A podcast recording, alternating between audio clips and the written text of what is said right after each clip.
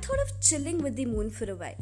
In the late night conversations with the moon, I realized there's a lot to learn from it. It never ceases to fill me with amazement. Even though it is alone in the sky, no matter how dark the sky gets, it continues to shine on.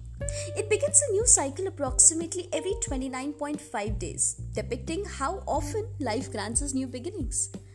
When I gaze at it, it keeps telling me that it is absolutely okay to go through phases, and this too shall pass. We all know how it looks like. Its surface is full of craters and rough patches, but it looks so stunning despite of all these imperfections. Depicting that imperfection is beautiful. Next time you gaze up at the night sky, lose yourself in the moon's dreamy light and dig deeper into the lessons it has to offer. I'm sure you too will fall in love with this wonder satellite of Earth.